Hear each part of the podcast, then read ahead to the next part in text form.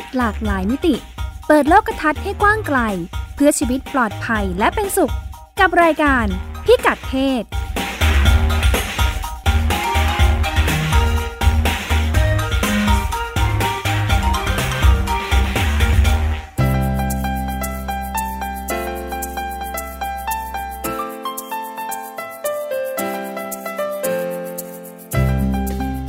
ศวันนี้ติดตามเรื่องเพศหลากหลายมิติกับเราได้ที่นี่ ช่วงเช็คอิน เจ้าหญิงดิสนีย์สะท้อนความเป็นผู้หญิงแบบไหน ในแต่ละยุคสมัย ตั้งแต่สโนไวท์ถึงเอลซ่า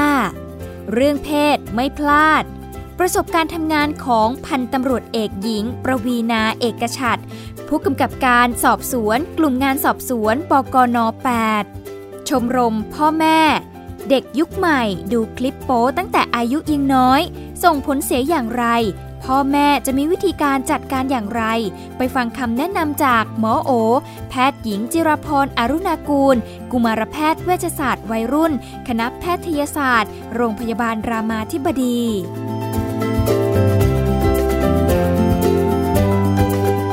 สวัสดีค่ะ ต้อนรับคุณผู้ฟังเข้าสู่รายการพิกัดเพศนะคะ ดิฉันรัชดาธราภาคชวนคุณผู้ฟังพูดคุยเป็นประจำทุกสัปดาห์นะคะ วันนี้ในช่วงเช็คอิน ซึ่งเป็นเรื่องราวต่างประเทศ เราจะมาคุยกันถึงเจ้าหญิงแห่งดิสนีย์รู้จักกันมาทุกยุคทุกสมัยนะคะ วันนี้คุณพงศธรสโรธนาวุฒิจะมาชำแหละเจ้าหญิงดิสนีย์กันค่ะ เราไปติดตามกันในช่วงเช็คอินค่ะ ช่วง เช็คอิน ช่วงเช็คอิน เจ้าหญิงดิสนีย์เราจะคุยกันตั้งแต่สโนไว้มาถึงเอลซ่าเลยใช่ไหมคะ คุณพงศธรใช่ครับ เราจะมาดูพัฒนาการเจ้าหญิงกันครับ ค่ะ พอดีหนังมันจะเข้าโรง ลองไปหาข้อมูลดูซิว่าเอลซ่าภาคสองโฟเซนภาคสองนะครับเขามีการ พูดถึงในหน้าสื่อที่นู่นกันเนี่ยที่ที่สหรัฐกันยังไง แล้วก็เขาคุยกันเรื่องเอลซ่าว่าเป็นมิติใหม่ของเจ้าหญิงดิสนีย์หรือเปล่าครับ มีการตั้งข้อสงสัยอยู่เหมือนกันเดี๋ยวก่อนอื่นต้องขอเกินนำครับว่าดิสนีย์นี่เป็นค่ายที่เก่าแก่ แล้วก็อยู่มาประมาณแปดสิบเก้าสิบปีแล้วล่ะค่ะ เป็นค่ายที่ดังน่าจะดังที่สุดเลยมั้งในการทำหนังการ์ตูนเนาะค่ะดูกันทั่วโลกนะคะ ดูกันทั่วโลก มีอิทธิพลสูง แล้วก็มันอยู่กับวัฒนธรรมร่วมสมัย พอพอกลายเป็นอยู่มานาน แล้วก็คนดูมันเยอะ แล้วก็เด็กเจเนเรชันพวกเราก็เคยผ่านหนังดิสนีย์กันมานะครับอย่างน้อยก็อย่างน้อยก็คนละเรื่องสองเรื่องแหละต้องเคยได้ยินชื่อเจ้าหญิงมาสักคนหนึ่งค่ะ แต่ก็อาจจะเป็นคนละเรื่องเนาะแล้วแต่ยุคอาจจะเป็นคนละเรื่องใช่ครับ ของผมอันอาจจะเป็นช่วงยุคเก้าศูนย์ปลายประมาณนี้ค่ะ คนดูก็เป็นเด็กส่วนใหญ่ ซึ่งเป็นกลุ่มหลักของคนดูดิสนีย์คราวนี้เขาเลยดูว่ามันก็น่าจะสร้างอิทธิพลอะไรบางอย่างต่อความคิดต่อการมองโลกนี่แหละในหนังการ์ตูนแต่ละเรื่องที่ดิสนีย์ทำออกมาฉายเช่นการมองคนดีคนไม่ดีเออคนอย่างนี้คือคนดีนะ อย่างที่ปรากฏในในละครแล้วก็คนไม่ดีหรือตัวร้ายมันจะต้องมีจุดจบยังไงอย่างเงี้ยครับ ดูปฏิสัมพันธ์ระหว่างคนกับคน และที่สำคัญครับคือคือดูบทบาทของตัวละครสำคัญในเรื่องก็คือตัวละครที่เป็นเจ้าหญิงดิสนีย์ว่าเจ้าหญิงดิสนีย์ตั้งแต่ยุคแรกเริ่มจนถึงทุกวันนี้มันมีการเปลี่ยนแปลงทางความคิดหรือว่าทางการจะทำอย่างไรบ้าง เขาคุยกันมานานแล้วครับว่าตัวละครเจ้าหญิงดิสนีย์นะครับนะคือตัวละครสำคัญที่เป็นเหมือนเครื่องหมายบอกนะครับ ว่าความคาดหวังต่อผู้หญิงยุคนั้นๆจะเป็นอย่างไร แล้วก็ ดิสนีย์เองพยายามเปลี่ยนแปลงตัวเองให้เข้าสู่ยุคสมัยใหม่เรื่อยๆครับ แล้วก็เหมือนเปิดประตูบานใหม่ เปิดมุมมองใหม่ให้เห็นว่าเขาเองก็มีพัฒนาการเหมือนกันนะ เขาไม่ได้ย่ำอยู่กับที่ แสดงว่าเจ้าหญิงแต่ละยุคสมัยไม่เหมือนกัน ไม่เหมือนกันนิสัยไม่เหมือนกันหน้าตาไม่เหมือนกันด้วย อืมค่ะ ยุคแรกสุดเลยครับ เจ้าหญิงคนแรกสุดแล้วก็เป็นคุณยายแล้วล่ะทุกวันนี้คือสโนไวท์ครับ หนังฉายเมื่อปีหนึ่งพันเก้าร้อยสามสิบเก้าทำไมดิฉันรู้สึกร่วมยุคร่วมสมัย มันมันรู้สึกมันรีรันบ่อยกันเอามาฉายซ้ำเด็กยุคนี้เขายังดูไหมคะ เด็กยุคนี้คิดว่าไม่น่าดู แต่ทุกคนน่าจะเคยได้ฟังนิทานนะครับสโนไวท์คุณยายสโนไวท์อายุแปดสิบปีนะครับ นับจากวันที่ออกฉายจนถึงทุกวันนี้ character ของสโนไวท์ก็คือต้องสวยค่ะ ผิวขาวปากแดงช่วยชอบช่วยเหลือผู้อื่น ใจดีมีน้ำใจ เห็นอกเห็นใจผู้อื่น แต่ขณะเดียวกันก็ยังสะท้อนภาพอยู่ว่าต้องได้รับการช่วยเหลือจากเจ้าชายนะ เพราะว่าตัวเองกินแอปเปิลยาพิษเข้าไปก็นอนสลบก็ต้องรอเจ้าชายมาจูบให้ปลุกให้ตื่นดูแลตัวเองไม่ได้ต้องรอดูแลตัวเองไม่ได้ ต้องรอการช่วยเหลือจากผู้ชายแล้วก็ผู้หญิงยังคงเป็นรองอยู่ครับ อืมค่ะเจ้าหญิงคนที่สองที่ตามมาติดๆก็คือซินเดอเรลล่าครับ เกิดเอ่อออกฉายในปี1950หน้าตา เขาคล้ายๆกันอยู่ไหม คุณพงศธรอ่าอันนี้ค่อนข้างทำเป็นน่าจะเล็กลงครับอ๋อค่ะ แต่ก็ร่วมสมัยน่าเนาะจะเล็กลงค่ะแต่ก็ร่วมสมัยค่ะ แต่ก็ฉายภาพให้เห็นผู้หญิงยุค 50 นะครับ ว่าต้องผมบลอนด์เป็นอุดมคติความงามค่ะ เราเห็นภาพอะไรของซินเดอเรลล่าเขาบอกว่าเราเห็นบทบาทการโต้เถียงโต้แย้งผู้หญิงมีปากมีเสียงมากขึ้น อืม เถียงกับแม่เลี้ยงโต้ถีใครเอ่ย กับพี่เลี้ยงเหรอกับแม่กับลูกสาวอ่ากับลูกอ่าเลี้ยงใจร้ายกับพี่สาวใจร้ายครับค่ะค่ะมีการโต้เถียงไม่ยอมแม่เลี้ยงกับลูกสาวใจพี่สาวใจร้ายไม่ให้ไปเที่ยวงานเต้นรำแต่อ่าสโนไวท์ยืนยันว่าฉันต้องไปให้ได้ค่ะอ่าอยากไป แต่ว่ามันก็ยังติดอยู่ว่าก็ต้องรอผู้ชายมารับ รอเจ้าชายมารับมาช่วยเหลือในท้ายที่สุดเพื่อให้ออกจากวังวนการถูกแม่เลี้ยงกับลูกเลี้ยงรังแกค่ะคือเจ้าชายต้องตามรองเท้ากลับมาให้ใช่ไหมคะ อ่าเจ้าเจ้าชายค่ะต้องหยิบรองเท้าแก้วแล้วก็ไปตามหาอยู่ตามบ้านค่ะ ถึงจะออกจากความรุนแรงในครอบครัวนี้ได้นะคะ ถึงจะออกจากความรุนแรงในครอบครัวนี้ได้ค่ะหลังจากนั้นดิสนีย์ก็หยุดไปนานเลยครับเอ่ออันนี้ไปดูดูประวัติการทำหนังมา เหมือนช่วงนั้นเป็นช่วงที่ดิสนีย์กำลังลองทำหนังที่ไม่ใช่หนังการ์ตูน อืมค่ะอ่าแล้วเป็นหนังแบบ action หนังกำกับอะไรก็ตาม กระโดดข้ามไปอีกทีหนึ่งคือช่วงยุค 1989เลยครับ เป็นเจ้าหญิงอืมค่ะคนถัดมาค่ะคือเจ้าหญิงเงือกเจ้าหญิงแอเรียลครับ เจ้าหญิงเงือกคือเจ้าหญิงเงือกน้อยค่ะเขาบอกว่ายุคนี้เป็นยุคสำคัญ แล้วก็ด้วยความที่มันห่างกับช่วงแรกมากมันเลยเห็นภาพชัดเจนว่าเป็นเจ้าหญิงที่มีจุดมุ่งหมาย แล้วก็มีความฝันของตัวเองเออเจ้าหญิงเงือกครับ เท่าที่ปรากฏในหนังครับ คืออยากขึ้นไปบนบก อยากดูว่าโลกมนุษย์เป็นยังไงค่ะอ่าฮะแต่ว่าแม้ว่าตัวเธอจะลงเอยว่า ในที่สุดก็กินยาเพื่อให้ตัวเองเป็นมนุษย์ใช่ไหมครับ มีขา แล้วก็ขึ้นไปบนบนโลกมนุษย์ แต่มันก็ยังเห็นมุมมองการต่อสู้มุมมองของการทำตามความฝันความเชื่อของตัวเองว่าสักวันหนึ่งฉันต้องจับเงือกไปเป็นมนุษย์ให้ได้ครับ มันก็เห็นภาพค่ะเริ่มการเริ่มต่อสู้ผู้หญิงเริ่มมีมีความฝันมีจุดมุ่งหมายของตัวเองเนาะเริ่มมีความฝันมีใช่ครับค่ะถัดมาครับ อันนี้ชัดอันนี้ชัดมากขึ้นก็คือ คือเรื่อง Beauty and the Beast ครับโฉมงามและเจ้าชายอสูรหรือว่าเจ้าหญิงเบลค่ะเจ้าหญิงเบลตัวตนของเธอ character ของเธอก็คือ ผู้หญิงเริ่มมีความคิดความอ่านเป็นของตัวเองเออในเรื่องครับจะฉายภาพให้เห็นว่าเจ้าหญิงเบลชอบอ่านหนังสือ ชอบค้นคว้า ชอบหาความรู้ มีอิสระทางความคิดครับ แล้วก็ไม่ได้สนใจเรื่องความรักแล้วอืมอ่า เป็นยุคแรกที่เจ้าหญิงไม่ได้โฟกัสเรื่องความรักเป็นเรื่องหลัก ค่ะ แล้วแกสนใจอะไรยุคะพยายามดิฉันเริ่มไม่ร่วมสมัยแล้ว Beauty and the Beast เนี่ยเธอสนใจหนังสือครับชอบอ่านหนังสือออ๋อค่ะ เป็นเจ้าหญิงหาความรู้แต่ใช่เป็นเจ้าหญิงหาความรู้ แต่ว่าจับผิดจับพลูไปเจอกับเจ้าชาย เพราะว่าพ่อไปติดหนี้เขาเลยต้องส่งเจ้าหญิงไปขายอ๋อค่ะ ยุคนี้เขาโฟกัสว่าเออความสวยต้องมาจากสมองนะอ๋อค่ะค่ะ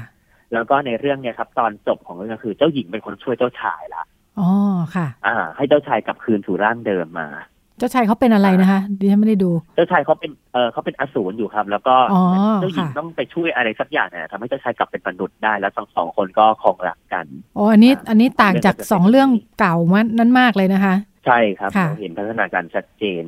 กรณีนี้รวมถึงเจ้าหญิงในเรื่องอลาดิน คือเจ้าหญิงแจสมิน แล้วก็โพคาฮอนทัสเจ้าหญิงโพคาฮอนทัสครับในเรื่อง เริ่มบูนะคะเริ่มบูขึ้นเริ่มค่ะมีการไฟต์ต่อสู้ ผู้หญิงค่ะมีความคิดเป็นของตัวเองอืม หลังจากนั้นครับยิปนี่เขาบอกว่าเจ้าหญิงอันดับสองครับเขามีจัดอันดับว่าเจ้าหญิงคนไหน แสดงภาพบทบาทสตรียุคใหม่ดีที่สุดค่ะอันดับสองครับเจ้าหญิงที่แข็งแกร่งมากคือเจ้าหญิงมู่หลานครับอืมในหนังค่ะภาพยนตร์มู่หลานปี 1998ค่ะเออแล้วมู่หลานก็อย่างที่ชัดเจนอย่างที่ทุกคนน่าจะรู้ก็คือปลอมตัวเป็นผู้ชายเพื่อไปรบ เพื่อช่วยพ่อ เพราะว่าพ่อแก่แล้วไม่อยากให้พ่อไปรบค่ะ จุดมุ่งหมายของมู่หลานชัดเจนครับคือยุคนั้น คือเธอปฏิเสธขนบธรรมเนียมเก่าๆ ว่าผู้หญิงต้องแต่งงานนะ มันเออในหนังจะมีฉากที่มู่หลานไปงานจับคู่ครับไปให้แม่สื่อจับคู่ในสังคมจีนโบราณ แล้วมู่หลานแบบผิดหวังไม่อยากไปทำยังไงก็ได้ให้ตัวเองไม่ผ่านการจับคู่ให้แม่สื่อ ไม่ยอมแต่งงานตามขนบธรรมเนียมโบราณ แล้วเลือกที่จะท้าทายบทบาททางเพศของผู้หญิงยุคนั้นเอ้ดิฉันเริ่มนึกถึงอ่าละครไทยแบบเจ้าฮะอะไรอย่างเงี้ย อืม อันนั้นอาจน่าจะเป็นส่วนหนึ่งแต่ค่ะ ต้องแบบแก่นเซียวอะไรอย่างเงี้ยเออแต่ว่าเจ้าฮานี่รู้สึกวัตถุประสงค์เขาน่าจะเป็นเรื่องสมบัติหรืออะไรสักอย่างใช่ไหมฮะใช่ไหมเหมือนเขาก็มีภารกิจอยู่นะอ่าใช่เหมือนเขามีภารกิจอะไรสักอย่างค่ะค่ะพอพูดถึงภารกิจปุ๊บก็มาถึงว่าเจ้าหญิงดิสนีย์ยุคถัดมาครับเรื่อยๆหลังจากมู่หลานเป็นต้นมาก็เจ้าหญิงต้องทำงานแล้วนะหาเรื่องอะไรคะ มีเจ้าหญิงเรื่อง Princess and the Frog ครับเจ้าหญิงและกบค่ะ หนังฉายเมื่อปี 2009 ครับ เจ้าหญิงในเรื่องนี้เป็นเจ้าหญิงคนแรกที่เป็นเจ้าหญิงผิวดำด้วยอ๋อค่ะ แล้วพล็อตเรื่องก็คือ เอ่อเจ้าหญิงต้องการเก็บเงินทำงานขยันทำงานหาเงิน เพื่อเก็บเงินเปิดร้านอาหารของตัวเองค่ะเจ้าหญิงในเรื่องนี้เริ่มทำงานแล้วครับค่ะแล้วก็มีปากมีเสียงเดินเลือกเส้นทางทางเดินชีวิตของตัวเอง แต่ยังต้องเป็นเจ้าหญิงอยู่นะคะ แต่ยังต้องเป็นเจ้าหญิงอยู่แล้วก็ บทสรุปของเจ้าหญิงทั้งหมดที่กล่าวมาครับ คือการแต่งงานแล้วก็ได้จับคู่กับเจ้าชายในท้ายที่สุดค่ะยังคงจบเรื่องอันนี้ด้วยการแบบนี้ ค่ะ พอดมาตรฐาน ถึงแม้ว่าตอนแรกเจ้าหญิงจะไม่ได้อยากมีคู่ก็ตาม แต่ว่าในท้ายที่สุดก็จบด้วยที่การมีคู่ครับ อย่างเช่นค่ะผู้หลานเอง ไม่ได้ต้องการมีแฟนก็จริง แต่ว่าในบทสรุปท้ายสุดก็คือได้ได้ลงเอยกับผู้ชาย ค่ะ แต่คราวนี้โฟเซนมันเป็นมิติใหม่ของหนังดิสนีย์จริง ๆ ก็คือมันไม่มีเจ้าชาย ค่ะ โฟเซนเขาทำอะไรเป็นคุณเจ้าคุณพงศธรช่วยแบบสรุปบทบาทเขาให้นิดดิฉันเริ่มไม่ร่วมสมัยแล้ว ครับโฟเซนเดี๋ยวเออภาคสองยังไม่ได้ดูนะครับค่ะดูแต่ภาคหนึ่งค่ะเออภาคหนึ่งก็ไม่ค่อยได้ดูละเอียดด้วยดูคร่าวๆก็คือเออเนื้อเรื่องก็คือว่าเจ้าหญิงเอลซ่าครับ เป็นทายาทของอาณาจักรหนึ่ง แล้วก็พอพ่อกับแม่เสียชีวิต เธอต้องขึ้น เธอต้องขึ้นครองราชย์เป็นพระราชินี แล้วทีนี้เอลซ่ามีปัญหาอย่างหนึ่งคือเธอไม่สามารถควบคุมพลังของตัวเองได้ทำให้ คือเธอสามารถเสก ให้ทุกอย่างเป็นน้ำแข็งได้ แล้วเธอมีปัญหาว่าเธอไม่สามารถควบคุมพลังกดของตัวเองได้เธอเลยต้องเก็บตัวอยู่ในปราสาทจนกระทั่งอยู่มาวันหนึ่งเเกิดเหตุไม่คาดฝันทำให้ตัวเองต้องหนีไปเข้าไปในป่า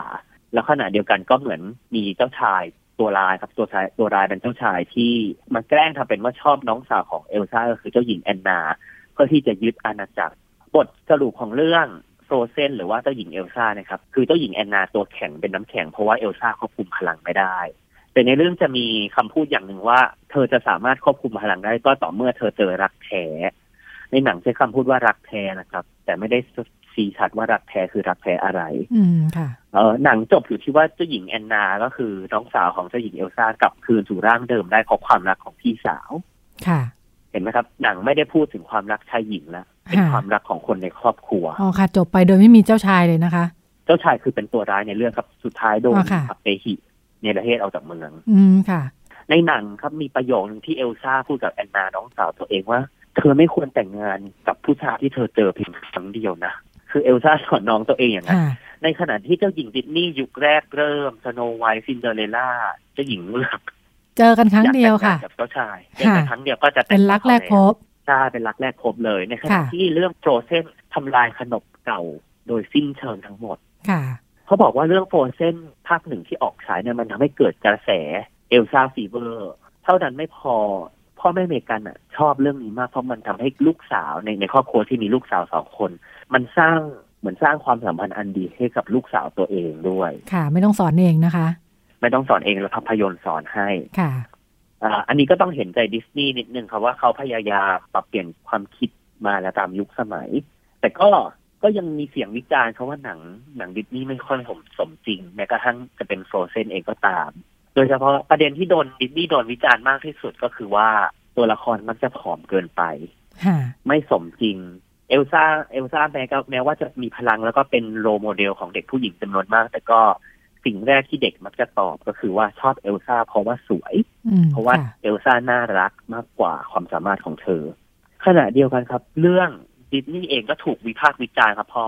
เข้าสู่ยุคปัจจุบันมากขึ้น เรายอมรับความหลากหลายทางเพศมากขึ้น ดิสนีย์ตั้งแต่ยุคแรกเริ่มจนกระทั่งถึงปัจจุบันถูกโจมตีครับว่า ในเมื่อคุณเป็นหนังค่ายใหญ่ทำไมคุณถึงไม่มีตัวละครที่เป็น LGBT เลยค่ะในขณะที่ค่ายอื่น ๆ อย่างเช่นค่ายวอร์เนอร์ค่ายโซนี่เขามีทำสถิติขึ้นมาครับว่า ในมี LGBT ในสื่อแล้วก็มีการฉายภาพตรงนี้มาเท่าไหร่ ที่นี่ครับพอเกิดกระแสว่าทำไมถึงไม่มีตัวละคร LGBT เลย หลังจากช่วงนั้นเลยเกิดกระแสขึ้นช่วงนั้นประมาณ 3-4 ปีที่แล้วครับ เป็นช่วงที่กระแส Frozen กำลังมีอยู่ เกิดแฮชแท็กในทวิตเตอร์ครับว่า get Elsa a girlfriend ก็คือหาแฟนสาวให้เอลซ่าเถอะเป็นแฮชแท็กดังมากในทวิตเตอร์ครับค่ะหลังจากค่ะที่มีมีการประกาศว่าจะทำ Frozen ภาคสองว่าอ่เออภาคสองนี่ให้เอลซ่ามีแฟนผู้หญิงได้เถอะค่ะ ได้รับเสียงตอบรับคือฮามากครับ เพราะว่า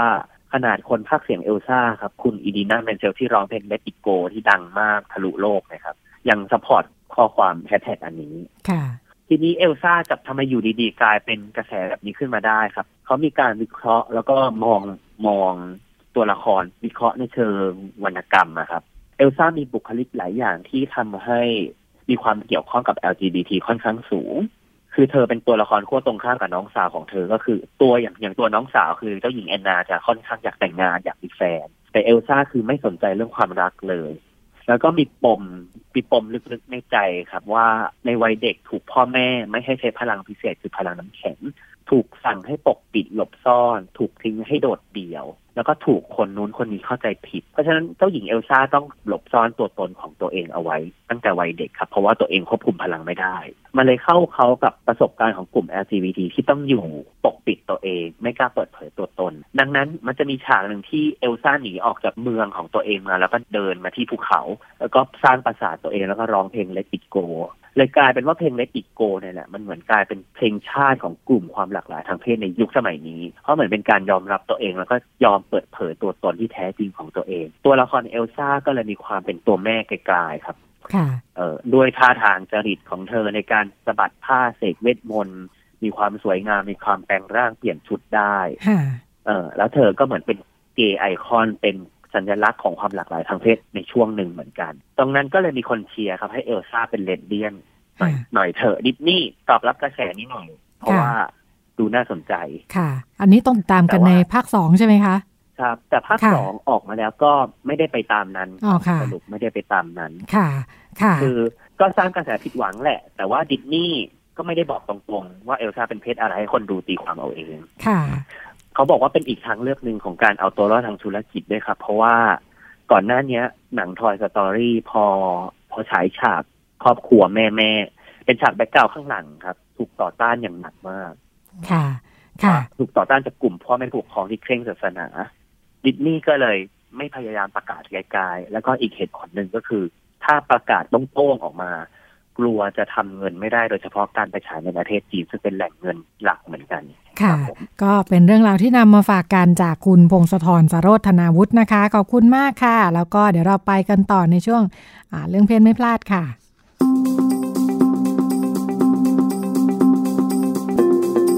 เรื่องเพศไม่พลาด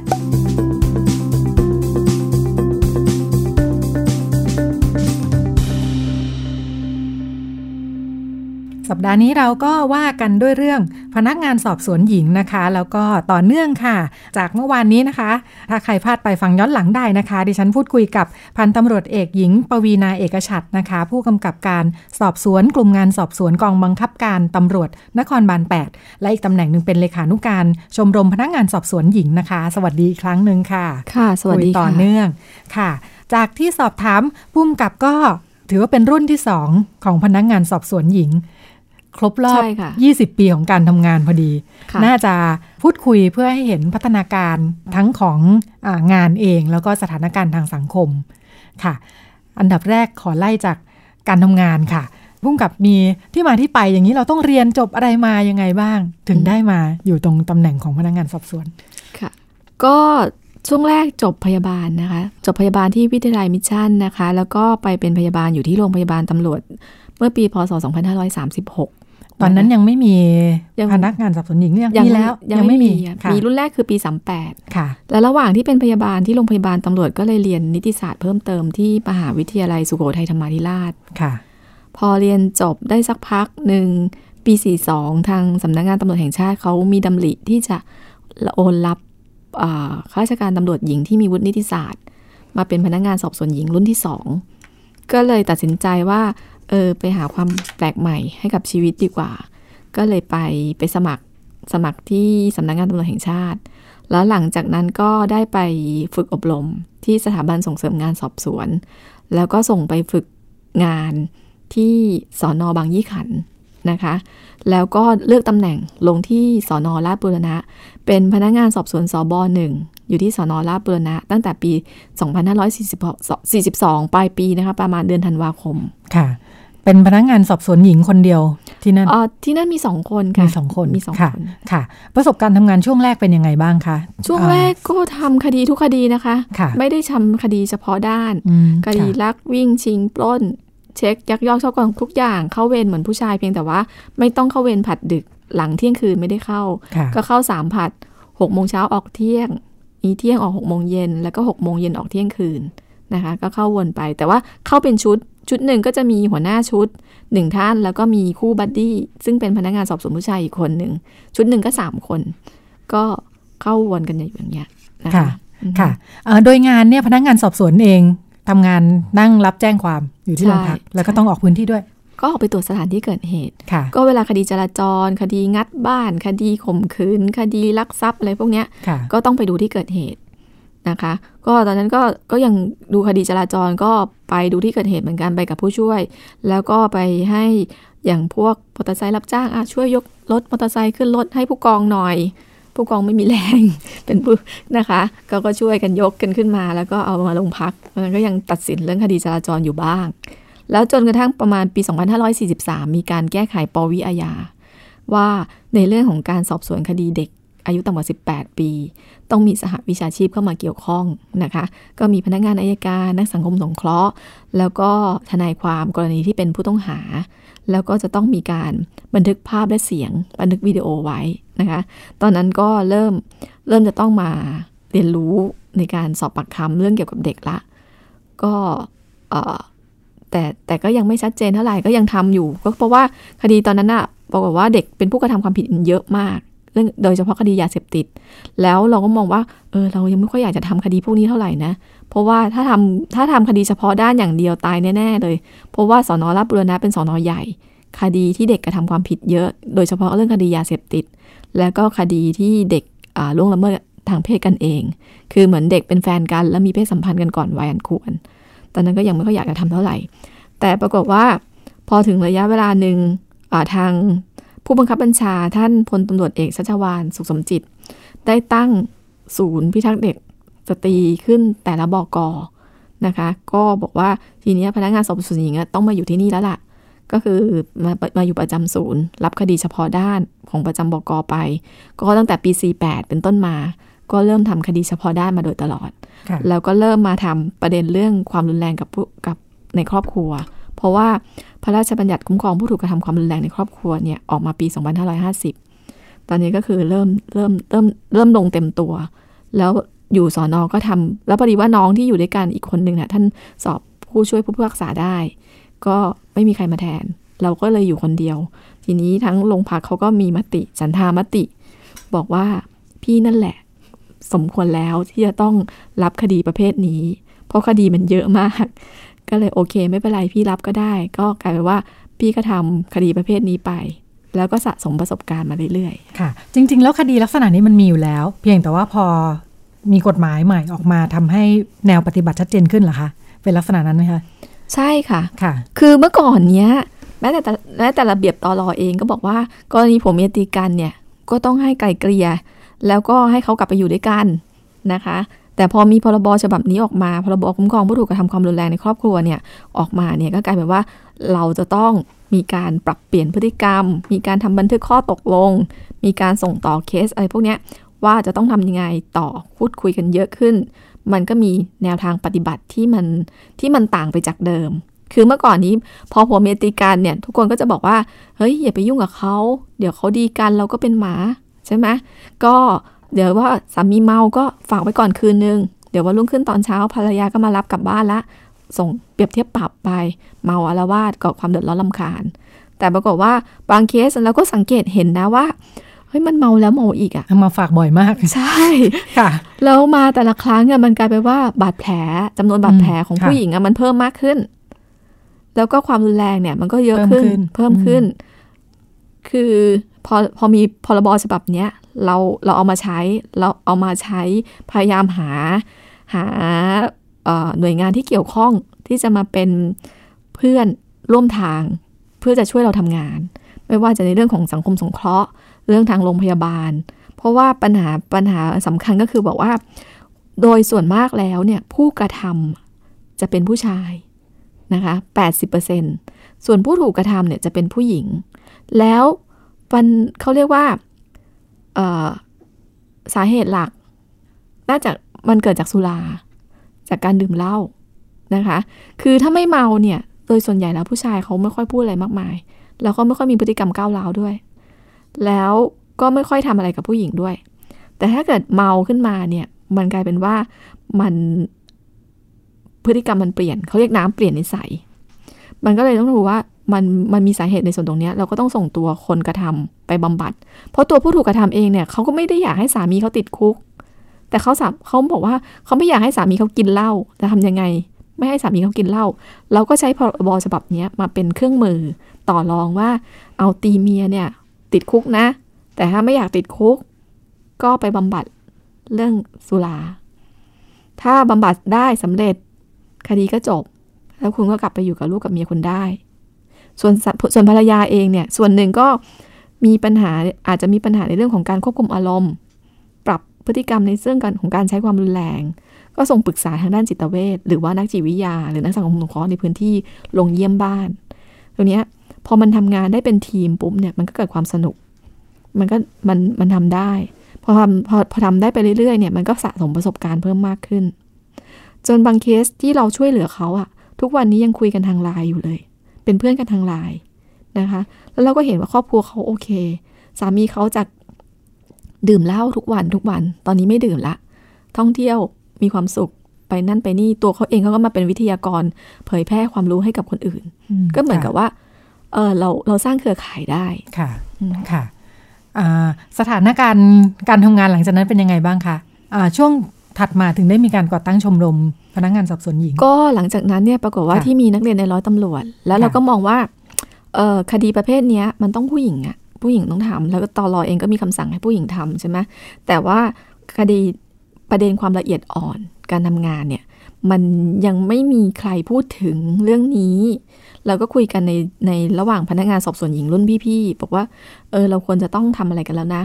ความรู้ที่เรามีเนี่ย ถ้าอยู่กับตัวเรา มันก็ติดตัวเราไปเรื่อยๆอะ แต่ว่าน้องๆที่มาทำงานใหม่ ๆ ก็ไม่รู้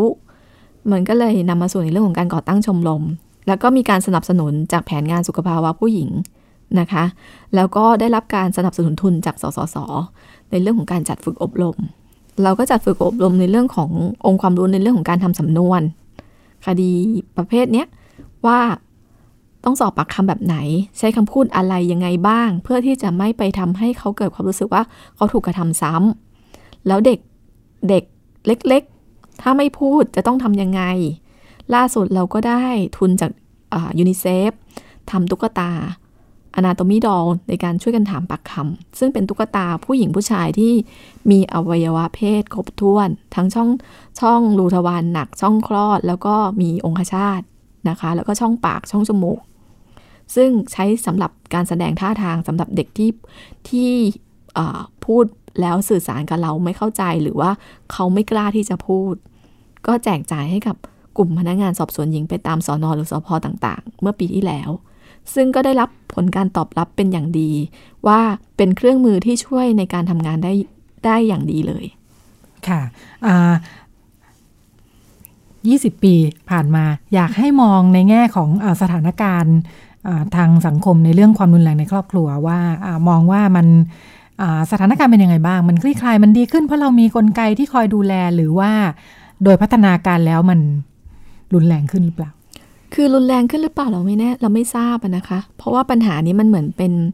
น้ำภูเขาน้ำแข็งใต้ทะเลนะคะ มันซ่อนอยู่ แต่วันหนึ่งมันผุดขึ้นมาเนี่ยมันกลายเป็นว่าทุกคนจะมองว่าเฮ้ยมันทำไมเยอะขึ้นเยอะขึ้น แต่พี่สำหรับตัวพี่เองพี่มองว่ามันน่าจะมีอยู่แล้ว แต่มันไม่ได้ถูกการเปิดเผย นะคะแล้วก็สังคมก็เพิกเฉยกับปัญหานี้มาโดยตลอด คือจะมองว่าความรุนแรงในครอบครัวผมมีติการเป็นเรื่องของคนอื่น เป็นเรื่องของเขาเราไม่เกี่ยว แล้วก็กฎหมายที่ออกมาตั้งแต่ปี 50 จนถึงปัจจุบัน 12 ปีผ่านไป คนก็ยังไม่ค่อยรู้จัก เป็นที่รู้จักกันน้อยมาก แล้วคนก็ไม่รู้ว่าขั้นตอนจริง ๆ มันควรจะต้องทำอะไรได้บ้าง เขามีทางเลือก ไม่จำเป็นที่จะต้องดำเนินคดีอาญา แต่เขาสามารถไปยื่นคำร้องขอคุ้มครองสวัสดิภาพได้ ที่ศาลเยาวชนนะคะ แต่ว่าประเด็นตรงนี้มันก็ยังไม่ไม่ค่อยประสบความสำเร็จ หรือว่าสถิติคดีที่เข้าสู่ศาลหรือสถิติของการที่ไปยื่นคำร้องขอคุ้มครองสวัสดิภาพก็มีน้อย แล้วเข้ามาสู่ตำรวจก็มันก็ยังไม่ค่อยไม่ค่อยชัดเจนเท่าไหร่ว่ามันมีเยอะมันมีมากน้อยขนาดไหน แต่อย่างที่เคยบอกไปนะคะว่าสถิติของ OSCC เนี่ยมีเยอะมาก นะคะว่าวันวันหนึ่งเนี่ยรับเคสที่ผู้หญิงหรือเด็กถูกกระทำความรุนแรงจากคนในครอบครัวเนี่ยไปขอความช่วยเหลือมีเยอะ อันนั้นก็คือสถิติที่เกิดขึ้นจริง แต่มันก็เป็นตัวบ่งชี้นะคะว่าเกิดขึ้นแต่ไม่เข้าสู่กระบวนการของกระบวนการยุติธรรม มันก็เกิดคำถามว่าทำไมมันเกิดอย่างนั้น อันนี้ก็ยังตอบไม่ได้เหมือนกันว่า เออทำไมคนถึงไม่ได้รู้จักว่ามันมีพรบฉบับนี้จริง ๆ ค่ะ ก็อาจจะมองในแง่ของการเป็นมีช่องว่างช่องโหว่ที่คุยกันไปนะคะ ในแง่ของระบบที่คนไม่สามารถเข้ามาได้โดยสังคมเองเนี่ยมองพัฒนาการยังไงว่าสังคมมีความเข้าใจเรื่องความรุนแรงในครอบครัว เพิ่มขึ้นไหม เพราะเราก็ในหมู่คนทำงานเราก็จะพูดถึงกันอยู่เสมอเนอะปัญหาแบบนี้เป็นปัญหานะ มองว่าคนทั่วไป รับรู้เรื่องพวกนี้ไหมเขาจัดการได้ไหมเวลาเกิดปัญหาขึ้นในครอบครัว คือถ้าถามว่าในปัจจุบันสังคมบ้านเราเนี่ย มันเป็นสังคมเมืองอะไม่ว่าจะในกรุงเทพมหานครหรือเมืองใหญ่ ๆ ในต่างจังหวัดเนี่ย มันกลายเป็นเรื่องของการต่างคนต่างอยู่ ไม่สนใจกันและกัน ทั้งๆทที่จริง ๆ แล้วปัญหาความรุนแรงเนี่ยมันไม่ใช่ปัญหาของใครคนใดคนหนึ่ง ทุกคนในสังคมเนี่ยควรจะต้องเข้ามาช่วยเหลือกัน ระงับเหตุ ป้องกันไม่ให้เหตุมันเกิดขึ้น คือเหตุมันอาจจะเกิด แต่ว่าไปเข้าไปช่วย แล้วความรุนแรงที่มันอาจจะเกิดขึ้นมันลดน้อยลง ยกยกตัวอย่างกรณีที่คุยไปนะคะว่า อย่างเคสที่ลูกฆ่าหันศพแม่ เขาบอกว่าข้างบ้านได้ยินเสียงได้ยินเสียงก๊อกแก๊กก๊อกแก๊กตึงตังมาตั้งแต่ที่สองทุ่ม แต่ไม่มีใครเข้าไปดูเลย ทุกคนเงียบเฉยวางเฉย จนกลายเป็นว่าวันรุ่งขึ้นช่วงบ่ายเพื่อนมาตามแม่ ถึงได้ทราบเหตุว่ามันมีเกิดเกิดเหตุแล้ว ถ้าสังคมเราช่วยกันสอดส่องดูแลนะคะ ปัญหาเนี้ยมันก็น่าจะได้รับการบรรเทาเบาบางลงไป หรืออย่างเช่นกรณีเคสที่ผู้หญิงกับผู้ชายทำร้ายร่างกายกัน แล้วพอไม่ว่าฝ่ายใดฝ่ายหนึ่งพูดว่าเรื่องของผัวเมียอย่ามายุ่ง ทุกคนจะถอยออกหมดเลยคำนี้ยังศักดิ์สิทธิ์อยู่ ใช่เป็นคำศักดิ์สิทธิ์มากเลย แต่ในจริง ๆ แล้วทำไมไม่หวังเพราะว่าไอ้นั่นถูกตีเกือบตายแล้วไม่ว่าผู้หญิงถูกตีหรือผู้ชายถูกตีอะมันควรจะต้องถูกแยกแล้วอะ ใช่ไหมคะมันไม่ใช่ว่า เรื่องผัวเมียอย่ามายุ่ง มันไม่ใช่คำศักดิ์สิทธิ์อีกต่อไปแล้วอะมันควรจะต้องบอกว่าทุกคนต้องเข้าไปยุ่งเพื่อไปห้าม ไม่ให้มันแรงขึ้น แล้วก็เดี๋ยวค่อยมาว่ากันทีหลัง ส่งไปรักษาก่อนนะคะ ไม่งั้นมันกลายเป็นว่ายิ่งเจ็บหนักอะถึงบางครั้งอาจถึงแก่ชีวิตได้ ค่ะ แต่แสดงว่าทัศนคติของสังคมก็ยังด้านหนึ่งก็เป็นอุปสรรคที่จะทำให้ปัญหามันได้รับการแก้ไข แล้วก็เข้าสู่ระบบอย่างชัดเจนด้วย ใช่ค่ะ คือทัศนคติในสังคมอะยังมองว่า เรื่องในครอบครัว เป็นเรื่องที่เขามีสุภาษิตคำว่า ไฟในอย่านำออกไฟนอกอย่านำเข้า ใช่ไหมคะ แต่ว่าในความเป็นจริงแล้วเนี่ย เราต้องมองต้องปรับเปลี่ยนมุมมองใหม่อะเพราะแม้แต่ตัวตัวพรบเองก็บอกว่าพระราชบัญญัติเองก็บอกว่าทุกคนมีหน้าที่ ทุกคนมีหน้าที่จะต้องช่วยเหลือกัน ต้องแจ้งพนักงานเจ้าหน้าที่ มีพนักงานเจ้าหน้าที่อยู่ ที่ได้รับแจ้งเรื่องนี้โดยเฉพาะ อย่างง่ายๆเลยนะคะ ในของกระทรวงพมก็ 1300 นะคะ ส่วนของตำรวจก็ 191 โทรแจ้งได้เลย ถ้ามันมีเหตุค่ะในมุมกลับกันนอกจากผู้เห็นเหตุการณ์รู้สึกว่าเป็นเรื่องในครอบครัวแล้วผู้ที่ประสบเหตุคนในครอบครัวเองก็อาจจะรู้สึกเหมือนกัน อย่างที่บอกว่าเรื่องเรื่องเรื่องภายในก็ไม่นำออกด้วยเหมือนกัน ก็ส่วนหนึ่งก็เหมือนกันว่า ตัวตัวผู้ที่อยู่ในครอบครัวเองก็ถูกถูกสังคมครอบมาอย่างนั้น ถูกคำสอนสอนมานะคะ ว่าเรื่องภายในครอบครัวเราอย่าไปเล่าให้คนอื่นเขาฟัง มีอะไรก็แก้ปัญหากันเอาเอง แต่การแก้ปัญหาด้วยตัวเองเนี่ยมันมันไม่ใช่วิธีการแก้ปัญหาที่ที่ทำให้ปัญหาได้รับการแก้ไข มันกลายเป็นว่า ฝ่ายหนึ่งอาจจะถูกทำร้าย ถูกทำร้ายไปเรื่อยๆ จนถึงแก่ชีวิตได้ หรือวันหนึ่งฝ่ายที่ถูกทำร้าย เก็บกดมามาก ๆ มีการโต้ตอบ ฝ่ายที่ทำร้ายอาจจะถูกถูกทำให้ถูกทำร้ายกลับได้ ทัศนคติคืออะไร เสียหน้าไม่อยากไปบอกให้คนอื่นรู้ว่าบ้านเราเป็นเรื่องน่าอับอายเขามองว่าเป็นเรื่องน่าอับอาย ถูกสามีตีเนี่ยเป็นเรื่องน่าอาย ไม่ควรที่จะเล่าให้ใครฟัง แล้วมันก็ทำให้ฝ่ายที่ฝ่ายที่กระทำรู้สึกว่า ไม่เห็นมีอะไรเกิดขึ้นเลยฉันจะตียังไงก็ได้ เวลาแต่ทำไมแบบอย่างเหมือนว่ากินเหล้ามา จากร้านเหล้ากว่าจะถึงเดินถึงบ้านเนี่ย ผ่านอะไรต่ออะไรมาตั้งเยอะตั้งแยะ ไม่เห็นมันตีใครไม่เห็นเตะหมา แต่กลับมาถึงบ้านเมียนั่งอยู่เตะเมียซะเลย ก็เพราะว่ารู้สึกว่าเรามีอำนาจเหนือกว่า เราทำได้ เตะหมาเดี๋ยวหมากัด ใช่อ่าเตะเมียเมียไม่กัดตอบ อืมค่ะ ก็สั่งสมอำนาจเพิ่มขึ้นเรื่อยใช่ค่ะๆที่บอกว่าทำให้ทุกครั้งดูเหมือนเคสมันจะรุนแรงขึ้นใช่ถ้ากลับมาอีก กลับมาอีกก็คือว่ากลายว่าเมียก็ไม่โต้ตอบ เตะได้ เตะได้เตะเอา เตะเรื่อยๆ เสร็จแล้วก็รู้สึก เออทุกอย่างจบ เพราะว่าวันนี้ตัวเองเมาหลับไปเรียบร้อยแล้ว ไม่มีปัญหาอะไรเกิดขึ้นค่ะตำรวจก็ไม่มาจับ ไม่มีใครมาว่า พอวันรุ่งขึ้นอะไปเปาเมาอีกก็ทำอีก มันมีตัวอย่างของอาที่อื่นไหมว่าเขามีวิธีทำงานยังไง เพื่อให้ปัญหาแบบนี้มันมันมีจุดที่จะเป็นทางออกได้ในเมื่อเพื่อนบ้านก็ไม่สนใจในบ้านเองก็ไม่อยากบอก ระบบเองก็เลยไม่พอพลอยไม่รู้ไปด้วยว่าเกิดปัญหา เอ่อ ตัวอย่างที่บางชุมชนนะคะ ในชุมชนเองช่วยเหลือกันแก้ปัญหามันก็มีนะคะ ชุมชนเองเนี่ยก็จะคอยสอดส่องดูแลนะคะว่ามันมีปัญหาในเรื่องของความรุนแรงในครอบครัวเนี่ยอ่าเพื่อนบ้านหรือประธานชุมชนจะลงไปไปช่วยเหลือก่อน ซึ่งพรบฉบับเนี้ยเขาพยายามที่จะเน้นให้ทางองค์การบริหาร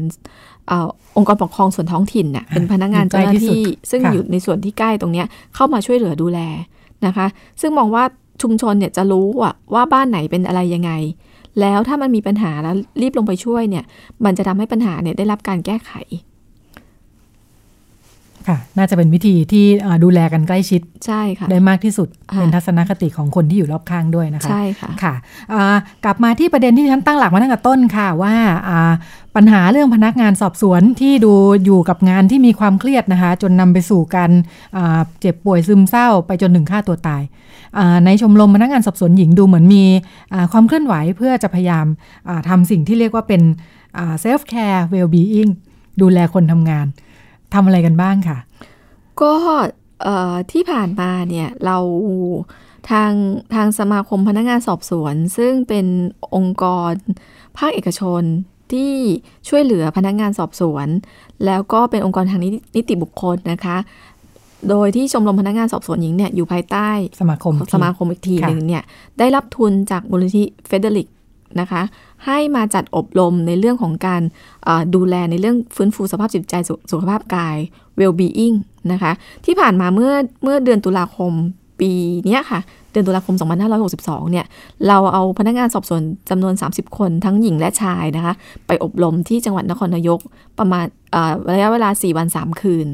ปรากฏว่าทุกคนผลตอบ ผลตอบรับเป็นอย่างดีนะคะ บอกว่าเออไม่เคยรู้เลยว่า มีวิธีการดูแลตัวเองแบบนี้นะ กลับมาอยู่กับลมหายใจของตัวเอง ผ่อนคลาย แล้วก็ออดูแลในเรื่องของอาหารการกิน ในเรื่องของการออกกำลังกาย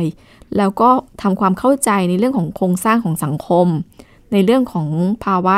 ของการการใช้อำนาจเหนือกว่า ประเด็นพวกนี้พยายามสอดแทรกเข้าไปทำให้คนที่เข้ามาอบรมเขารู้สึกว่า เออถ้า ตอรอจะจัดอบรมอย่างนี้ให้เขาอย่างน้อยปีละครั้งเนี่ยก็จะเป็นเรื่องดีมาก ก็ทางสมาคมเนี่ยพอได้รับผล feed ได้ได้รับ feedback จากคนที่เข้าอบรมมาอย่างนี้แล้ว ก็ทำรายงานเสนอให้กับผู้บังคับบัญชาระดับตอรอเพื่อพิจารณาต่อไปอะอืค่ะมนี่จะเป็นครั้งแรกนะคะ ใช่ค่ะค่ะอ่าขอเทคนิคนิดนึงค่ะ เมื่อกี้ที่พูดถึงว่าอ่าความเข้าใจเรื่องอำนาจเรื่องอะไรต่าง ๆ มุมมองคืออะไรคะที่จะทำให้รู้สึกคลี่คลายได้ มุมมองเรามองว่าเอ่อ ในส่วนของเราเนี่ยเรามองว่าคนทุกคนเนี่ยอ่าไม่ได้ไม่ได้เกิดมาแล้วเขาเขาเป็นแบบนั้น แต่เขาถูกกระทำให้เป็นแบบนั้น ด้วยโครงสร้างของสังคมเอง แล้วก็การถูกใช้อำนาจเหนือกว่ากดทับเขาลงมาเรื่อยหมายถึงเวลาถ้าเขารังแกเราใช่ไหมๆใช่ค่ะหรือว่าเราหรือว่าเราอาจจะเผลอใช้อำไปรังนาแกจคนอื่นก็ได้ใช้กับกับค่ะคนอื่น เราค่ะไม่รู้ค่ะ แต่พอเรามาเรียนรู้ตรงนี้เนี่ย เราทำให้เรามองเห็นว่า จริง ๆ แล้วมันมีการถูกถูกกดทับกันมา มีทั้งอำนาจเหนือกว่า แต่ว่าในจริง ๆ แล้วการอยู่ร่วมกันมันต้องเป็นการแชร์ลิงการใช้อำนาจร่วม เพื่อทำให้เรากับคนที่อยู่ร่วมกับเรา หรือว่าผู้ร่วมงาน หรือว่าคนที่มาขอความช่วยเหลือกับเราเนี่ยเขาได้ได้รวมรู้สึกว่าเราไม่ได้ไปไป abuse เขา นะคะ หรือในอย่างอย่างเช่นยกตัวอย่างอย่างเคสที่ตัวเองเคยทำอยู่เนี่ยนั่งฟังเขามาปรึกษาผู้เสียหายที่เป็นผู้ถูกกระทำความรุนแรงในครอบครัวเนี่ยเขามานั่งคุยกับเราประมาณ 3 ชั่วโมงเนี่ย เรายังไม่ทันพูดไม่ได้พูดอะไรกับเขาเลยนะคะ ฟังฟังฟังฟังอย่างตั้งใจอะฟังเสร็จแล้วเราก็ถามเขากลับไปว่า ฟังดูเหมือนว่าคุณรู้สึกว่าคุณกลับไปบ้านแล้วคุณยังไม่ปลอดภัย เขาก็บอกว่าใช่ฉันไม่ปลอดภัย แล้วคุณคิดว่าคุณจะกลับเข้าไปอยู่ตรงนั้นอีกต่อไปหรือเปล่า พอเขาพูดพอพูดแบบนี้เขาบอกว่าเออไม่ปลอดภัยแล้วเขาก็ไม่อยู่ แล้วก็เลยถามว่าด้วยศักยภาพของคุณเนี่ย คุณสามารถที่จะไปอยู่ตรงไหนได้บ้างเขาบอกเขามีที่ช่วยที่ให้ความช่วยเหลือของเขาเขาไปได้ สรุปเคสนั้นไม่ได้รับไม่ได้รับคดีนะคะ พูดคุยกับเขาประมาณสามชั่วโมง แล้วเขาหันกลับมามองว่า ตัวเขาเองรู้ว่าเขาถูกทำร้าย แล้วเขาไม่ปลอดภัย แต่เขาไม่ต้องการดำเนินคดี แล้วเขารู้ว่าเขาจะไปที่ไหนได้จจริง ๆ แล้วสถานการณ์ทุกอย่างเหมือนเดิมหมดเลย ใช่ สิ่งที่เปลี่ยนคือมุมมองและการอ่าเรียบเรียงใช่สถานการณ์สถานการณ์แล้วตัดตรงนั้นสินใจเพื่อแก้แล้วเขาปัญหตัดสินใจว่าเขาเดินออกจากจุดนั้น แล้วเขาก็ไปตั้งต้นชีวิตใหม่ แค่นั้นเองจบ สิ่งที่เราทำคืออะไรฮะสิ่งที่เราทำคือเราฟังเขา ฟังแล้วก็สะท้อนกลับว่าเขามีศักยภาพยังไงบ้างในตัวเขาเอง เพราะว่ามนุษย์ทุกคนมีปัญญานะคะ ปัญญาที่จะสามารถแก้ไขได้ แต่ในบางครั้งสถานการณ์ที่เขาถูกกระทำเขามองไม่เห็น หน้ามืดอยู่ช่วงนั้น ใช่ แต่พอมีคนฟังแล้วก็ค่ะสะท้อนกลับให้เขาฟังว่า เขามีศักยภาพอะไรบ้าง มันเหมือนเป็นการ empower เขาอะเขารู้สึกขึ้นมาเนี่ย เขาแก้ปัญหาด้วยตัวเองเขาได้หมดเลย อืมค่ะ เราไม่ได้ทำอะไรให้เขาเลยค่ะวันนั้นเคสนั้นเราก็ไม่ได้ส่งต่อ ไม่ได้ส่งไปหาหมอ ไม่ได้ส่งไปบ้านพักฉุกเฉิน เพราะเขาไม่จริงๆเขาไม่ได้ต้องการ ไม่ได้ต้องการะไรข้างนพวอกกนี้เลย ค่ะ เพราะเขาอืมมีทางออกอยู่แล้ว ใช่ค่ะ ค่ะ แต่สิ่งที่เขาได้คือมุมมองใหม่ มุมมองใหม่ว่า เออเขาอยู่ตรงนี้ต่อไปไม่ได้แล้วค่ะเขาอยู่ต่อเขาอันตราย อืมแต่ว่าเขาอยู่ได้เขาก็สามารถเดินออกไปได้ เพราะเขาไม่ต้องพึ่งพิง แล้วเขามีสถานที่รองรับเขา เพียงแต่ว่าตอนแรกเนี่ยเขายังรู้สึกว่าฉันยังเดินออกไปไม่ได้ นั่นโน่นนี่อย่างนี้วนวนวนอยู่ตรงนั้น เพราะว่าเขาถูกถูกกระทำเขาถูกลดลดคุณค่าในตัวของเขา เขารู้สึกว่าเขาไม่มีคุณค่า แต่พอพอเราฟังเขาแล้วเราชี้ให้เห็นว่าเขามีคุณค่าอยู่ เขาบอกมีอาชีพอยู่นะ คุณยังทำงานอยู่ คุณมีรายได้ เออเขาฟังแล้วเออใช่ดิฉันนั่งมางานนี่ แล้วคุณก็มีแหล่งรายได้ของคุณ แล้วคุณสามารถที่จะเลี้ยงตัวเองได้ คุณไม่จำเป็นต้องอยู่ตรงนี้ ซึ่งมันมีภาวะเสี่ยงกับการถูกกระทำความรุนแรงต่อ แล้วความรุนแรงนี้มันอาจจะเพิ่มขึ้นเรื่อยๆ พอเขาชะงักแล้วเขาเขาคิดได้เขาบอกว่าโอเค เขาเข้าใจละว่าเขาจะทำอะไรต่อไป แล้วทุกวันนี้ก็ยังคุยกันทางไลน์เขาก็บอกยืนว่าได้อย่างมั่นคงยืนด้วยตัวเองเขายืนได้อย่างมั่นอคอกงเลจากยสถานการณ์วิกฤตใช่ตรงนั้น เขาบอกว่า ถ้าวันนั้นเขาไม่มาคุยกับเราอะเขาก็ยังรู้สึกว่าเขายังเดินออกไปไม่ได้ แต่พอเขาคุยแล้วเขาบอกเขาพอเขาตัดสินใจเขาเดินออกไปแล้วเนี่ยเขาไปเริ่มต้นชีวิตใหม่ได้ การ empower ที่พูดถึงคือเขาสามารถตัดสินใจแล้วก็แก้ปัญหาได้ด้วยตัวเองใช่ด้วยความเชื่อมั่นจากใช่ภายในเนาะค่ะค่ะค่ะ ก็เป็นประสบการณ์ที่นำมาแลกเปลี่ยนค่ะ พูดคุยให้ฟังกัน แล้วก็แทบจะได้ทบทวน 20 ปีของพนักงานสอบสวนอีกพอดี จากผู้ที่ออยู่ในงานตรงนี้มาเท่า ๆกับอายุของพนักงานสอบสวนหญิงที่ว่าเลยนะคะ พันตำรวจเอกหญิง ปวีนาเอกชัดผู้กำกับการสอบสวนกลุ่มงานสอบสวนกองบัญชาการตำรวจนครบาล 8 แล้วก็เอ่อเลขานุการชมรมพนักงานสอบสวนหญิงที่มาพูดคุยให้เราฟังในวันนี้ค่ะ วันนี้ขอบคุณมากค่ะค่ะค่ะ แล้วก็เดี๋ยวเราไปคุยกันต่อในช่วงถัดไปค่ะ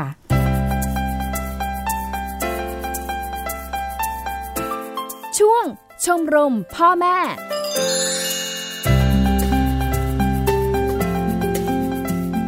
เด็กๆ ทุกวันนี้ก็คุ้นเคยกับเทคโนโลยีนะคะ เด็กๆ ใช้อินเทอร์เน็ตใช้มือถือใช้คอมพิวเตอร์กันคล่องนะคะ ทำให้เขาเข้าถึงสื่อที่ไม่เหมาะสมได้ง่ายด้วยค่ะ สื่อเรื่องเพศ สื่อโป๊สื่อลามกต่างๆ ไหนจะเพื่อนๆมาชวนดูอีกนะคะ เราจะปิดกั้นป้องกันกันยังไงดี ลูกถึงจะปลอดภัยเรื่องนี้นะคะ ลองไปฟังคำแนะนำจากคุณหมอโอ แพทย์หญิงจิดาพรอรุณากูล กุมารแพทย์เวชศาสตร์วัยรุ่น จากคณะแพทยศาสตร์ โรงพยาบาลรามาธิบดีค่ะ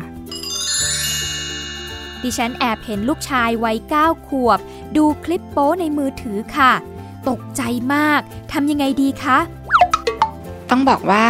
ปัจจุบันเนี่ยเด็กก็เข้าถึงสื่อได้ง่ายขึ้นนะคะ บางทีไม่ได้อะไรเนาะไม่ได้ตั้งใจจะพิมพ์เข้าไป แต่นั่งนั่งๆอยู่พิมพ์ก็เด้งขึ้นมาเพราะนั้นเนี่ยอย่าไปทำท่าตกอกตกใจนะคะ การอยากรู้อยากลอง อยากดูของเด็กเนี่ยมันเป็นเรื่องปกติมาก หน้าที่ของพ่อแม่เนี่ยคืออันที่หนึ่งถ้าเราไม่อยากให้ลูกเข้าถึงเว็บเหล่านี้ เราควรจะต้องมีโปรแกรมนะคะในการที่จะบล็อกเว็บที่ไม่เหมาะสมนะคะ ซึ่งมีแอปพลิเคชันหลายอย่างที่สามารถที่จะทำให้เราเนี่ยบล็อกข้อมูลที่ไม่เหมาะสมเหล่านี้ได้นะคะสองก็คือถ้าเราเห็นลูกดูแทนที่เราจะไปตกอกตกใจไปตวาดไปทำท่าแบบโวยวายนะคะ ซึ่งอันนั้นเนี่ยก็อาจจะทำให้ เด็กยิ่งสนใจมากขึ้น แล้วก็เด็กก็อาจจะไปแอบทำมากขึ้น เพราะอยากรู้ว่าเอ๊ะทำไมมันถึงแบบมีอะไรนะคะเราอาจจะชวนลูกคุยนะคะว่าเออพอดีแม่เห็นว่ามันมีการดูอันนี้ในโทรศัพท์มือถือลูกเออมันเป็นยังไงดูแล้วเข้าใจมันเป็นอะไรเนาะแล้วคิดว่ายังไงดูแล้วรู้ไหมมันเป็นอะไรเราก็อาจจะใช้มันเป็นเราเรียกเป็น teachable moment นะคะเป็นเป็นเวลาการสอนด้วยซ้ำว่า เออ ก็เนี่ยมันเป็นคลิปที่แสดงถึงการมีอะไรของผู้ชายผู้หญิงลูกเนาะซึ่งโดยส่วนใหญ่เนี่ยก็จะเอาไว้ดูเมื่อเราโตแล้วเข้าวัยรุ่นเนาะการดูอย่างนี้จะทำให้เราเกิดอะไรขึ้นแต่บางครั้งเกิดอารมณ์ทางเพศได้ อารมณ์ทางเพศถ้าเกิดต้องทํำยังไง คือสามารถที่จะคุยไปถึงนั้นนี้ก็ขึ้นกับวัย ถ้าเป็นวัยรุ่นที่เขาเริ่มมีอารมณ์ทางเพศ เราก็คุยกับเขาแค่ว่า มันต้องจัดการยังไงเวลามีอารมณ์ทางเพศนะช่วยตัวเองได้ไม่ได้เป็นเรื่องผิดอะไร ดีกว่าการที่เรามีอารมณ์เพศเราต้องไปมีเพศสัมพันธ์บางซึ่งบางทีอาจจะนำมาซึ่งอันนู้นนู่นอะไรเงี้ยซึ่งบางทีพวกเนี้ยชวนเขาคิดนะคะใช้ใช้การตั้งคำถามว่า แทนที่เราจะไปสอนเราก็ตั้งถามว่าเออแล้วเวลามีลมณ์เพศเนี่ยรู้ไหมรู้ว่าทำอะไรกันได้บ้าง อืมแต่ถ้าเป็นเด็กเล็กเนาะหกเจ็ดขวบเราไปเจอสิ่งเหล่านี้เราก็บอกว่าอันนี้มันไม่ได้เป็นสำหรับเด็กนะคะมันยังไม่เหมาะ นะที่จะดูเพราะว่าอันนี้ส่วนหนึ่งมันก็เป็นภาพที่ไม่เหมาะสมนะคะ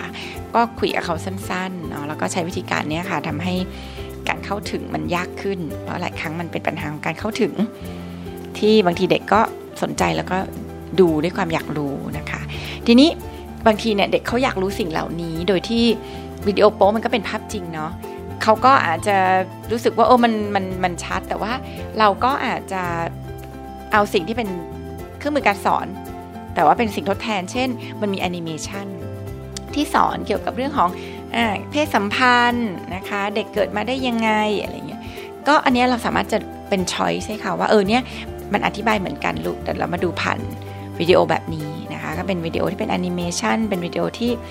ที่สอนเรื่องอ่าผู้หญิงผู้ชายมีเพศสัมพันธ์อะไรยังไง แต่ว่าใช้เป็นรูปแบบของการ์ตูนหรือเป็นรูปแบบของวิดีโอ อันนี้ก็จะทำให้เด็กเขาหายสงสัยนะคะแล้วก็ไม่ต้องใช้สื่อเหล่านี้มาเพื่อความอยากรู้เนาะถ้าเรื่องนี้แม่ไม่กล้าคุยเอง ไปตามคุณพ่อมาคุยจะดีไหมคะ อาจจะคุยกันรู้เรื่องมากกว่า เพราะว่าเป็นผู้ชายเหมือนกัน เราจะชอบติด เขาเรียกว่ามันมันเป็นทั้งความเชื่อด้วยเนาะแล้วก็เป็นทั้งสิ่งที่เราก็ถูกบอกกันมาว่าเรื่องผู้ชายผู้ชายให้ผู้ชายเขาคุยกันอะไรเงี้ยแต่ว่าจริง ๆแล้วเนี่ยถ้าเรามองเรื่องเพศมันเป็นเรื่องปกติเหมือน คือการกินนอนขับถ่าย การสืบพันธุ์นี่มันเป็นมันเป็นส่วนหนึ่งของชีวิตมนุษย์นะคะงั้นเวลาที่เราจะกินข้าวเราก็ไม่ต้องแยกเพศที่จะคุยเนาะว่าเพศหญิงต้องสอนกันว่าจะกินยังไง เวลาจะขับถ่ายเราไม่ได้สอนกันว่าเออ ขับถ่ายวันละกี่ครั้งถึงดี เพศชายสอนเพศชายเพศหญิงสอนเพศหญิงนั่นเรื่องเพศจริง ๆ เหมือนกันเลยค่ะ คือไม่มีความจำเป็นที่จะต้องแยกเพศว่า ผู้ชายต้องสอนผู้ชาย ผู้หญิงต้องสอนผู้หญิง แต่จริงอยู่ว่าบางอย่างเนี่ยผู้ชายอาจจะรู้ได้เยอะกว่าสมมติเราพูดกันเรื่องช่วยตัวเองเนี่ยผู้หญิงก็อาจจะรู้สึกเอ๊ะมันไม่แน่ใจว่าสิ่งที่เราสอนมันเป็นยังไงแต่ไม่ได้แปลว่า เวลาที่เราไม่แน่ใจในองค์ความรู้ที่เรามี เราจะ ต้องให้เพศเดียวกันมาสอนลูก เดี๋ยวนี้มันมีสื่อการเรียนการสอนเยอะไปหมด มันก็ใช้สื่อตามเนี่ยค่ะ ตามแหล่งความรู้ทั้งหลายที่เราเชื่อถือได้ว่าเออสื่อแบบนี้ดี เอามาสอนลูกได้แล้วแล้วมันก็ไม่จำเป็นต้องใช้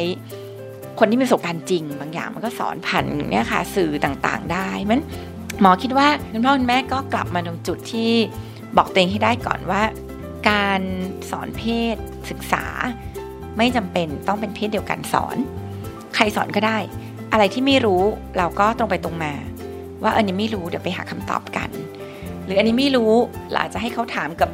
คนที่เป็นผู้เพศเดียวกันโดยตรงได้ หรือเอออันนี้แม่ก็ไม่แน่ใจเดี๋ยวเราไปเปิดหาใน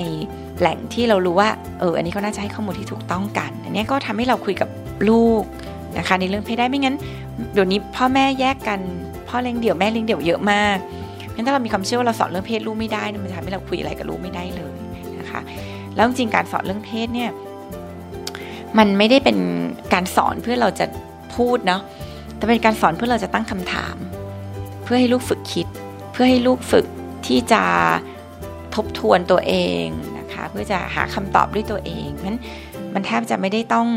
อาศัยความรู้เยอะนะคะแล้วก็ถ้าไม่รู้อะไรเดี๋ยวนี้มันมีตัวช่วยเยอะเลยค่ะงั้นก็แนะนำว่าไม่ต้องติดกับเรื่องเพศนะคะ สอนได้เลยค่ะ แล้วนี่ก็ไม่รู้ว่าลูกเนี่ยแอบดูคลิปโป๊ตั้งแต่เมื่อไหร่ ก็เลยอยากจะรู้นะคะว่า เด็กที่อายุแตกต่างกัน ถ้าเกิดดูสื่อพวกนี้จะมีผลแตกต่างกันหรือไม่อย่างไรบ้างคะ ก็อาจจะไม่ได้มีความจำเป็นต้องไปหาคำตอบว่า ดูตั้งแต่เมื่อไหร่เพราะบางทีเราก็ไม่มีคำตอบหรอก เด็กก็อาจจะจำไม่ได้ด้วยซ้ำนะคะ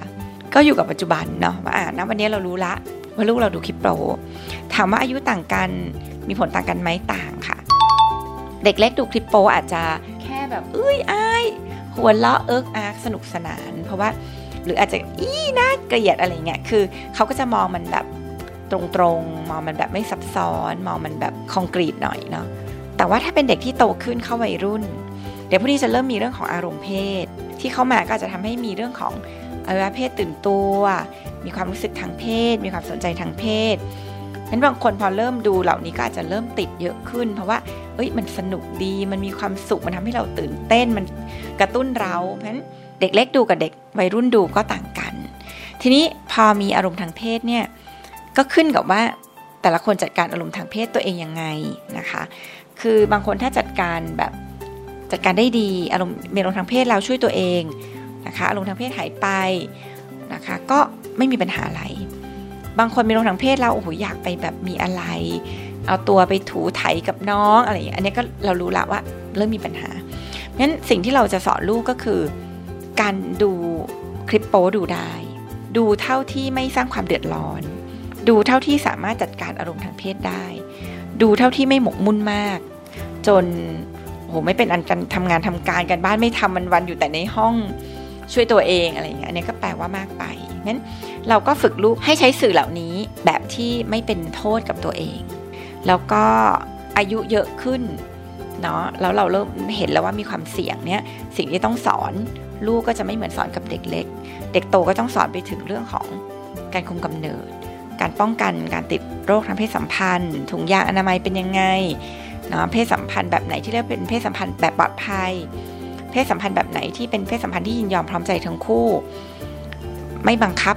หรือขืนใจกันอะไรเงี้ย อันนี้คือคือสิ่งที่ต้องคุยกับลูกไปจนถึง เมื่อไหร่ที่เราเรียกว่าเป็นเพศสัมพันธ์ที่พร้อม เขาคิดว่าเขาพร้อมเมื่อไหร่ โอกาสผิดพลาดที่เกิดขึ้นทำให้เกิดผลอะไร ยอมรับกับผลที่จะเกิดขึ้นได้ไหมมันสิ่งเหล่านี้ค่ะ คือเราสามารถชวนลูกคิดลูกคุยในวัยแต่ละวัยที่ต่างกันได้ เราจะทำยังไงดีคะ ถ้าหากว่าเด็กเขาคิดที่จะเรียนแบบในสิ่งที่เขาเห็นในสื่อที่ไม่เหมาะสมเหล่านี้ เด็กก็มีโอกาสเรียนแบบกับสิ่งที่ดูจริงคลิปโป้เนี่ยมันไม่ได้ให้ปัญหาแค่เรื่องของการเรียนแบบเนาะมันเป็นเรื่องทั้งเรื่องของค่านิยมอะไรก็ตาม เช่น คนที่เล่นคลิปโป้ส่วนใหญ่อวัยวะเพศก็อาจจะใหญ่ เด็กหลายคนที่แบบอ้าวทำไมของเราไม่ใหญ่ขนาดนี้ก็จะรู้สึกเฟลกับตัวเอง รู้สึกเหมือนเราผิดปกติ รู้สึกด้อย รู้สึกเหมือนมีปมอะไรอย่างเงี้ยนะคะ มันสิ่งเหล่านี้เป็นสิ่งที่คุณพ่อคุณแม่เนี่ยควรจะบอกลูก ชวนเขาคิดเลยค่ะ ว่าเออเวลาดูหนังโปเนี่ยรู้สึกไงบ้าง เห็นอะไรบ้าง เออบางทีมันไม่ใช่ความจริงนะลูก ที่เราจะแบบโอ้โหดุเด็ดเผ็ดมันขนาดนั้นหรือไม่ใช่ความจริงที่โอ้โหมันจะใหญ่โตกันขนาดนั้นบางทีพวกนี้เขาเป็นอาชีพ เขาเป็นนักแสดงรูปแบบหนึ่งเพราะฉะนั้น มันก็จะมีการเลือกอะไรที่มันแบบทำให้คนตื่นเต้นเยอะขึ้นเลยแต่มันไม่ใช่สิ่งที่สะท้อนความเป็นจริง อะไรบ้างในหนังโบที่ไม่สะท้อนความเป็นจริง อันนี้เป็นสิ่งที่ที่เราชวนลูกคุยได้นะคะเพื่อให้เขามีเขาเรียกว่าความฉลาดในการรับสื่อ มีการคิดวิเคราะห์สื่อที่มากขึ้นเนาะมีการจัดการตัวเองในการรับข้อมูลต่างๆนะคะ ต้องบอกงี้ว่าในปัจจุบันตราบใดที่เราไม่ได้ลงมือที่จะไปบล็อก เว็บไม่เหมาะสมกำหนดกติกาเวลากับลูกในการเข้าถึงสื่อที่ไม่ปลอดภัยได้เนี่ย เด็กมีโอกาสจะดูคลิปโปอยู่แล้ว เพราะมันเข้าถึงได้แบบง่ายมากนะคะงั้นทำยังไงที่เขาจะดูแบบฉลาดรู้ ฉลาดเลือกแล้วก็ทันกับสื่อที่จะดู ดูแบบไม่หมกมุ่น ดูแบบควบคุมตัวเองได้ อันนี้เป็นหน้าที่ที่พ่อแม่ก็อาจจะต้องเรียนรู้ไปกับลูก แล้วก็บางอย่างมันก็ไม่ได้ ผ่านการสอนครั้งเดียวแล้วประสบความสำเร็จ บางอย่างมันก็ผ่านการเรียนรู้ร่วมกันไปเรื่อยๆทำซ้ำไปเรื่อยๆ อันนี้ก็คิดว่าก็เป็นสิ่งที่พ่อแม่ก็ใช้เวลากับลูก แล้วก็ปรับไปตามแต่ละคนค่ะถ้าหากลูกดูคลิปโป๊ในมือถือ แบบนี้พ่อแม่ควรที่จะกำหนดการใช้เวลากับมือถือยังไงบ้างคะมือถือเนี่ยคือต้องบอกว่ามันเป็นสิ่งที่ หมอแนะนำว่ายังไม่ควรให้เป็นของตัวเอง โดยเฉพาะในเด็กวัยเล็กๆพ่อแม่หลายคนจะคิดว่าโอ้โหนี่แบบเป็นอุปกรณ์การศึกษา แต่ว่าจริงๆแล้วเนี่ยเด็กเนี่ยเนื่องจากสมองของเขาเนี่ยเป็นสมองที่ทำอะไรตามความสุขตามความสนุกเพราะฉะนั้นเด็กก็จะตัดสินใจทำอะไรด้วยความสุขเป็นหลักเพราะฉะนั้นพอเราไม่มีกติกาเนี่ยมันก็จะจมไปกับการอยู่กับหน้าจอตลอดเวลาจนเป็นที่มาของการติดหมอแนะนำว่า โทรศัพท์ยังคงต้องเป็นของพ่อแม่เป็นของกองกลางที่ไม่ได้เป็นของลูกนะคะ ลูกมาสามารถเหมือนหยิบยืมได้ตามเวลาที่ตกลงกันไว้ มีกติกาชัดเจน เล่นได้เท่าไหร่นะคะ พยายามหลีกเลี่ยงการใช้มือถือในห้อง บางทีพอไปในห้องส่วนตัวบางทีจะจมไปอยู่กับโลกของตัวเองนะคะยกเว้นเด็กที่โตขึ้น จนเรารู้สึกว่าเออเขาจะมีเรื่องของพื้นที่ส่วนตัว เริ่มมีอาจจะมีอารมณ์ทางเพศได้นั้นเขาจะใช้อุปกรณ์เหล่านี้อะไรอย่างเงี้ยนะคะในห้องนอนส่วนตัวซึ่งอันนี้ก็มีโอกาสที่จะเป็นไปได้ แต่ทำยังไงให้ลูกมีกติกาที่จะไม่หมกมุ่นนั้นระยะเวลาสำคัญนั้นการกำหนดระยะเวลาปกติเนี่ยสองชั่วโมงต่อวันถือว่ามากนะคะ อันนี้ไม่ได้รวมทำกันบ้านรวมทำส่งอะไรผ่านมือถือเนาะ ถ้าพูดคุยกับลูกวางหลักเกณฑ์เรียบร้อยแล้ว แต่ว่าลูกเนี่ยก็ยังแอบทำอยู่ เราจะทำยังไงดีคะ เด็กมีหน้าที่ฝึกฝ่าฝืน เพราะว่าเขาจะอยากเรียนรู้ว่าฝ่าฝืนแล้วเป็นยังไง ถ้าฝ่าฝืนแล้วไม่เกิดอะไรขึ้น เช่น ฝ่าไฟแดงแล้วตำรวจก็ไม่จับการฝ่าไฟแดงจะเกิดขึ้นอยู่เรื่อยๆงั้นเด็กมีหน้าที่ฝ่าฝืน พ่อแม่มีหน้าที่จริงจังกับกติกาที่ตั้งไว้แค่นั้นเองถ้าพ่อแม่เอาจริงเด็กจะรู้ว่าฝ่าฝืนแล้ว ไม่คุ้ม เช่นฝ่าฝืนแล้วตกลงกติกาไม่ไม่เป็นไปตามที่เราตกลงกันไว้ วันต่อไปคือแปลว่าติดเยอะวันต่อไปก็งดก่อน วันต่อไปเริ่มใหม่ อย่างเงี้ยค่ะทำให้เขาเห็นว่าการฝ่าฝืนการไม่ทำตามกติกาเนี่ยมันก็มีผลไม่ดีที่เกิดขึ้นนั่นก็เป็นมุมมองคำแนะนำจากคุณหมอโอนะคะ แพทย์หญิงจิราพรอรุณากูล จากคณะแพทยศาสตร์ โรงพยาบาลรามาธิบดี ซึ่งมาให้ คำแนะนำดีๆ กับพ่อแม่ผู้ปกครองคุณพ่อคุณแม่นะคะ เป็นประจำทุกสัปดาห์เลย แล้วก็ถ้าท่านใดสนใจอยากจะฝากคำถาม ก็มาไว้ได้ที่อินบ็อกซ์ของแฟนเพจไทย PBS Radio นะคะ แล้วก็คุณหมอจะได้มาช่วยให้มุมมองในเรื่องต่างๆนะคะ วันนี้รายการพิกัดเพศหมดเวลาแล้วค่ะ ดิฉันรัชดาธราภาคลาคุณผู้ฟังไปก่อนพบกันใหม่สัปดาห์หน้าสวัสดีค่ะติดตามรับฟังรายการย้อนหลังได้ที่เว็บไซต์และแอปพลิเคชันไทย PBS Radio ไทย PBS ดิจิทัล Radio วิทยุข่าวสารสาระ เพื่อสาธารณะและสังคม